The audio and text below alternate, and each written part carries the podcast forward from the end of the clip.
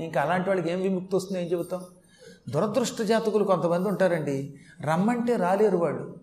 యాత్రకి రారా అంటే నేను ఇంట్లో కూర్చుంటానంటే ఏం చేస్తాం? నేను కూడా కొంతమంది శిష్యుల్ని బతిమాలుతాను రండని. ఎందుకని వాళ్ళ మీద ఉన్న అభిమానంతో వీళ్ళని తరింపజేద్దామని. నేను రాలేనండి. నాకు ఈ మధ్యనే రిటైర్ అయ్యాక స్కూల్లో టీచర్గా ఉద్యోగం వచ్చింది. నెలకు ఐదు వేలు ఇస్తారు ఒకడో.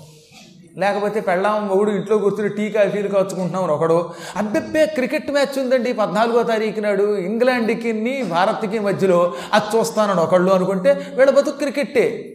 ఇక్కడ ఈ బతుకింతే వీడు ర్యాకెట్లో పైకి పోతాడు వీడు ఇక్కడే బకెట్ తన్ని క్రికెట్తో పడుకుంటాడు.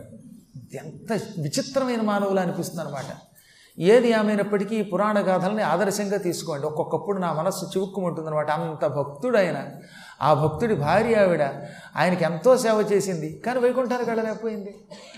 అందువల్ల కర్మానుగో గచ్చతి జీవయేక.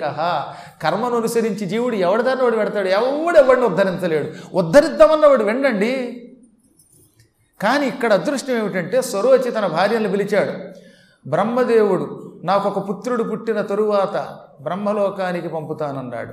నన్ను పంపుతాడంటే నా అర్ధాంగులు మీరు. మిమ్మల్ని కూడా నాతో తీసుకురమ్మని అంతరార్థం. నా కోసం బ్రహ్మలోకం నుంచి అతి పవిత్రమైన సువర్ణమయమైన మంచి గంటలతో కూడిన గణగణమంటున్న గంటల యొక్క ధ్వనులతో కూడిన దివ్య విమానం బ్రహ్మలోకం నుంచి వస్తుంది. బ్రహ్మలోకానికి నేను పోతున్నాను. మీరు కూడా నాతో వస్తారంటే మీరు ఎక్కడుంటే అక్కడే ఉంటామన్నారు. ఆ ముగ్గురిని ఎక్కించుకుని తానెక్కి శాశ్వతంగా బ్రహ్మలోకానికి వెళ్ళాడు. బ్రహ్మలోకానికి వెళ్ళాలంటే లక్షల సంవత్సరములు గోసేవ చేసినవాడు అనేక పురాణములు నిత్యం విన్నవాడు అనేక గంగాదానములు చేసినవాడు కురుక్షేత్ర గయాప్రయాగాది తీర్థయాత్రలు చేసినవాడు నిరంతరం గురువుల్ని సేవించినవాడు ఎన్నో దానములు చేసినవాడు యజ్ఞములు చేసినవాడు సత్కర్మాచరణలు చేసినవాడు మాత్రమే బ్రహ్మలోకానికి ఎడతాడని కాశీఖండం చెబుతోంది. అంత ఫలితం అతనికి వచ్చింది మరి. ఇందులో ఏది మార్కండే పురాణంలో దుర్గా సప్తశతి అని వస్తుంది.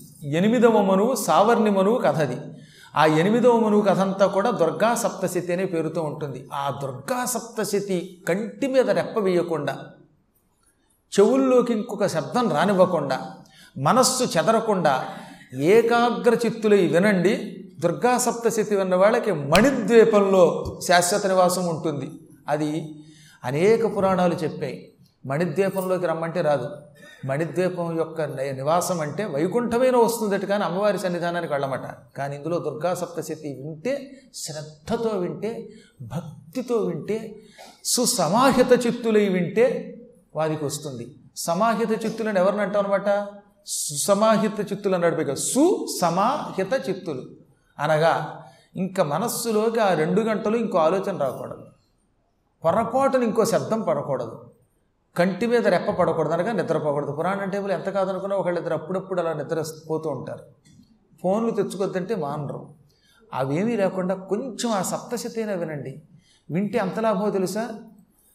ఈ జన్మ తర్వాత పునర్జన్మ ఉండదు. వారికి మణిద్వీపం వస్తుంది. ఒకవేళ కొంచెం తేడాగా వింటే అంటే కొంచెం నిద్రపోయో కొంచెం ఫోన్లు వచ్చో గందరగోళంతో మనస్సు చెదిరో వింటే అత్యుత్తమ జన్మ వస్తుందట. మళ్ళీ వస్తే అది కూడా లాభమే. ఉత్తమ జన్మ వస్తుంది. అత్యుత్తమ జన్మ వస్తుంది. ఏదైనా లాభమే కదా మరి మనకి? అందువల్ల ఎందుకంటే నేను అవకాశం ఇచ్చాడు భగవంతుడు. వినండి. శ్రద్ధతో వినండి. పూర్తిగా మనం చదవలేకపోయినా కనీసం వినడం చాలన్నాడు కదా. ఇప్పుడు మీకు సద్గురువులు ఈ పురాణం చెప్పించండి. ప్రజలకి ఇది అవసరం అని ఎప్పుడు అంటారు అనుకుంటున్నారు అంతటి గురువులు పెద్ద గురువులు మనకి ఈ పురాణమును ఒక నలభై రోజుల పాటు వారి ద్వారా మీరు చెప్పించుకుని వినండి అని ఆయన అనగానే ఊ అన్నారంటే ఇందులో ఇలాంటి సప్తశతి లాంటి మహామంత్రములు ఉంటాయి సారోచిషమనువు లాంటి మహానుభావుల కథలు ఉంటాయి ఒక అప్సరస మీద పడితే కూడా చలించకుండా ఇంటికి పోయిన ప్రవరుడు లాంటి ఉత్తముని చరిత్ర ఉంటుంది. అంత ప్రవరుడు కనబడేదాకా ఇంద్రుణ్ణి కూడా తిరస్కరించిన ఉత్తమ స్త్రీ వరూధిని లాంటి వాళ్ళు ఉన్నారు. బ్రహ్మమిత్రుడి లాంటి గురువులు ఉన్నారు. ఇందీవరాక్షుడి లాంటి గంధర్వులు ఉన్నారు. వైద్యం నేర్చుకుని వైద్యంతో ఇతరులకు సాయం చేసి వైకుంఠానికి వెళ్ళాలనే కోరిక కలిగిన వాళ్ళు స్వరోచి లాంటి వాళ్ళు ఉన్నారు. వై- బ్రహ్మలోకానికి వెళ్ళడం కోసమే పుత్ర సంతానం పొందుతానన్న వాళ్ళు ఆయన భార్యలు ఉన్నారు బ్రహ్మలోకానికి భర్త పిలవగానే భూలోకంలో నాకేం కోరికలు ఉన్నాయని చెప్పకుండా టక్కున వెళ్ళారు. ఇలాంటి వాళ్ళ చరిత్రలు మనకు తెలుస్తాయి. ఇందులో ఏదో ఒక ఘట్టం ఎప్పుడో ఒకప్పుడు మనల్ని రక్షిస్తుంది. అప్పుడు మనకి శాశ్వత బ్రహ్మలోకం వస్తుందన్నమాట. అటువంటి బ్రహ్మలోకానికి వాళ్ళ సొరవచ్చి వెళ్ళిపోయాడు. ఆయన వెళ్ళిపోగానే ఈ గర్భవతి అయినటువంటి పుణ్యాత్పురాలు వనదేవత ఒక సత్పుత్రుణ్ణి కన్నది. అతని అరికాల్లో శంఖచక్రాలు ఉన్నాయి అంకుశం ఉన్నది అతని ముఖం కోటి సూర్యుల కాంతితో వెలిగిపోతుంది. అసలు రోచిస్ అంటే కాంతి. స్వరోచి తనయంత తాను వెలుగువాడు. ఆయన కొడుకు గనక ఆ కుర్రవాడికి వనదేవతకి స్వరోచికి పుట్టిన కుర్రాడికి స్వరోచిషుడు అని వశిష్ఠుడు బ్రహ్మ వచ్చి పేరు పెట్టారు. అక్కడికి వచ్చింది ఒకడు బ్రహ్మ మరొకడు బ్రహ్మ మానసపుత్రుడు ఇంకా తక్కిన ఋషులు వచ్చారు సప్త ఋషులు వచ్చారు జ్ఞానులు వచ్చారు మొత్తం హిమాలయ పర్వతం అంతా మహానుభావులైన దేవతలతో నిండిపోయింది. వాళ్ళంతా పిల్లవాడిని వనదేవతని ఆశీర్వదించారు. పిల్లవాడి శిరస్సు మీద చెయ్యి పెట్టి బ్రహ్మదేవుడు ఈతనికి పూర్ణాయువు కలుగుగాక అన్నాడు. ఈతడు ప్రపంచమునకు ఆదర్శవంతుడవుగాక అని వశిష్ఠుడు దీవించాడు. ఈతడు సర్వధర్మస్వరూపుడవుగాక అని యమధర్మరాజు దీవించాడు. యముడు ఎప్పుడు ధర్మమే ఇస్తాడు కనుక వరుణుడు ఈతడికి వరుణ పాశములు ఇస్తున్నానన్నాడు. ఎక్కడెక్కడి వారు తలకో వరాలు ఇచ్చారు? ఈతడికి మాట వరసకు కూడా అధైర్యం ఉండదు అధర్మం ఉండదు పిరికితనం ఉండదు పవిత్రత ఉంటుంది అని అనేక రకాలుగా అందరూ వరాలు ఇచ్చాక అప్పుడు ఈ వనదేవత వరూధిని ఇద్దరూ కలిసి అతన్ని పెంచారట. పెంచేటప్పుడు రోజు హరినామస్మరణతో పెంచేవారంట పిల్లవాడిని పెంచేటప్పుడు ఏం చేయాలో తెలిసిన ఉగ్గుపాలతో నామస్మరణ నేర్పాలి. అనగా పాలు తాగించినప్పుడల్లా గోవింద గోవింద అంటూ పాలు పోస్తే ఆ పిల్లాడు పెద్ద అయిన తర్వాత నుంచి గోవింద గోవింద అంటాడు. ఆ విధంగా అతనికి గోవింద నామస్మరణ నేర్పారు. ఎప్పుడూ హరినామస్మరణ చేయని వాడు మనువు కాలేడు మనువు కావాలంటే ఆదర్శమూర్తి కావాలంటే హరినామస్మరణ. అన్నం తినండి హరి అనాలి.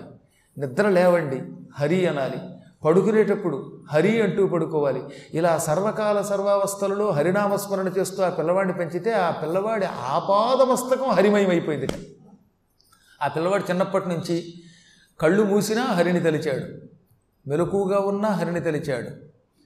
నిద్రపోతున్నా హరిని తలిచాడు. తింటున్నా హరిని తలుచుకున్నాడు. ఇలా సర్వకాల సర్వావస్థలో హరిని తలుచుకున్నాడు.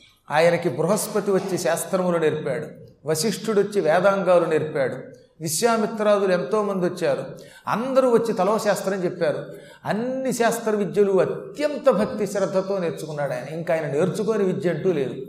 ఇవన్నీ నేర్చుకున్నాక తల్లి వనదేవత బామ్మగారైనటువంటి వరూధిని నాయన నీకు మంచి సంబంధం చూస్తాం గృహస్థాశ్రమంలో ప్రవేశించు అంటే బాబు నాకొద్ది ఈ గృహస్థాశ్రమం. నేను పుట్టుకతో వైరాగ్యవంతుణ్ణి. నాకు హరిపాదములు తప్పింకేవద్దు ఇంకేవద్దు దక్క అన్య పదార్థం నాకొద్దు. నేను హరి కోసం తపస్సు పోతున్నానని ఎవరి మాట వినకుండా హిమాలయ పర్వతం కొండ కొనకు వెళ్ళిపోయాడు.